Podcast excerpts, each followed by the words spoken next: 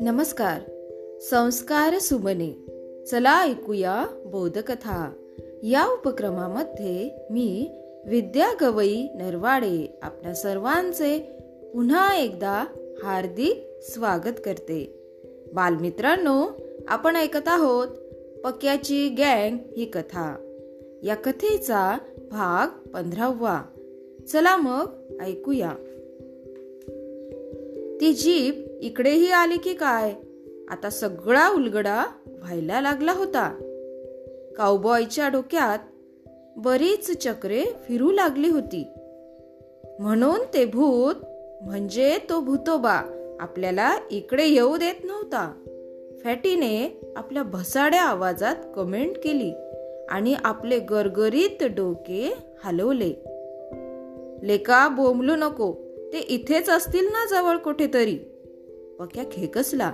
आणि मग त्या टायरच्या खुणा ज्या रस्त्याने पुढे गेल्या होत्या त्या रस्त्याने आपण जायचे असे त्याने खुनेने सगळ्यांना सांगितले. रस्त्याला चर होता. आणि त्यामुळे थोडे पुढे गेल्यावर त्यांना सगळी खाडी आणि खाडीत घुसलेले टेकाडाचे टोक दिसू लागले. तेवढ्यात टेकाडाच्या पोटातून प्रकाशाचा एक झोत बाहेर आला आणि मग कसले तरी इंजिन सुरू झाले. बघ मी सांगितलं नव्हतं का? बिट्टू म्हणाला. पक्याने त्याच्या तोंडावर हात ठेवला आणि तो कान देऊन ऐकू लागला. तेवढ्यात एक छोटीशी होडी त्या टेकाडाच्या पोटातून बाहेर आली. तिच्या नाळेवर तो प्रकाशाचा जबरदस्त झोत टाकणारा विजेचा दिवा होता आणि तिच्यात तीन माणसे बसलेली होती. ती कोण होती ते वाढत्या अंधारात दिसत नव्हते. पण त्यातल्या एकाच्या डोक्यावर टोपी होती. जीपमधल्या ओळखीच्या वाटणाऱ्या माणसाच्या डोक्यावर होती तशी. किनाऱ्याजवळच्या खडकातून वाट काढीपर्यंत त्या होडीवरचा दिवा पेटत होता.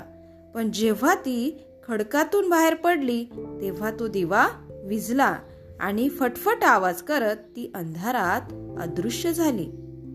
आईला हे साले त्या जीप मधलेच लोक दिसतायत पक्या म्हणाला. पण जीपमध्ये दोघेच होते. बिट्टूने शंका उपस्थित केली. अरे तो तिसरा म्हणजे आपण पाहिलेलं भूत असेल. कसा गलेलठ्ठ दिसत होता फॅटी म्हणाला. तो गलेलठ्ठ. आणि लेका तू काऊबॉयने फॅटीला टप्पू मारला. यामुळे त्या दोघांची झकाझकी होणार होती पण तेवढ्यात पक्या म्हणाला चला त्यांची होडी जिथून निघाली तिथे जाऊन पाहूया. तिथे कदाचित त्यांची जीप असेल. ते सगळे चालू लागले.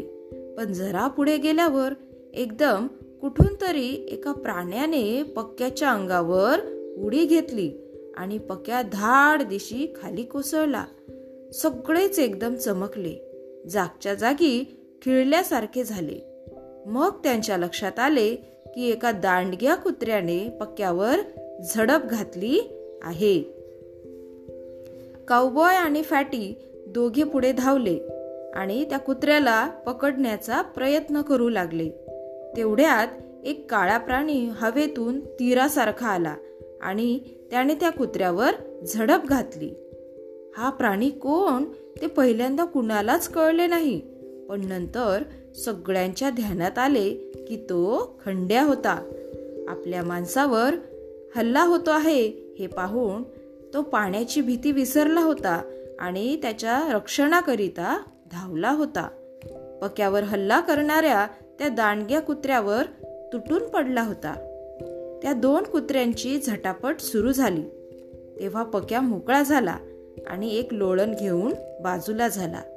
त्याच्या अंगावर ओरखडे उठले होते आणि त्याच्या हाताला जखम झाली होती. त्याच्या दुखापतीकडे लक्ष द्यायला त्यालाही सुचले नाही आणि इतरांनाही सुचले नाही. सगळ्यांचे लक्ष त्या दोन कुत्र्यांच्या झटापटीकडे लागले होते. खंड्यापेक्षा तो दुसरा कुत्रा दांडगा होता आणि त्याची नजरही विलक्षण क्रूर होती. पण एरवी सालच दिसणारी खंड्याची नजरही आता नुसती पेटल्यासारखी झाली होती. त्याचा त्वेष तर विलक्षण होता आणि चपळाई तर दुसऱ्या कुत्र्यापेक्षा अधिक होती. त्या चपळाईमुळे तो पुन्हा पुन्हा त्या कुत्र्याच्या तावडीतून सुटत होता आणि पुन्हा पुन्हा त्याच्या अंगावर तुटून पडत होता. अखेर खंड्याने त्या कुत्र्याचे नरडे पकडले आणि घट्ट आवळून धरले. तो कुत्रा केवढ्याने तरी केकाटला आणि विलक्षण धडपड करू लागला. त्याने उड्या मारल्या. तो कोलम कोलमडून पडला आणि आपल्या पंजाने खंड्याला लोटण्याचा आणि ओरबडण्याचा प्रयत्न करू लागला. तो भयंकर प्रकार पाहून बिट्टू ओरडला अरे सोडवा नाही नाहीतर मरेल तो कुत्रा. खरेच त्या प्राण्याची धडपड कमी होत होती आणि त्याचे डोळे मालवल्यासारखे दिसू लागले होते. बालमित्रांनो या ठिकाणी आपण थांबूया. उद्या पुन्हा भेटू कथेच्या पुढील भागामध्ये. तोपर्यंत घरी रहा सुरक्षित रहा आणि मास्क वापरा. माझा मास्क माझी जबाबदारी. धन्यवाद.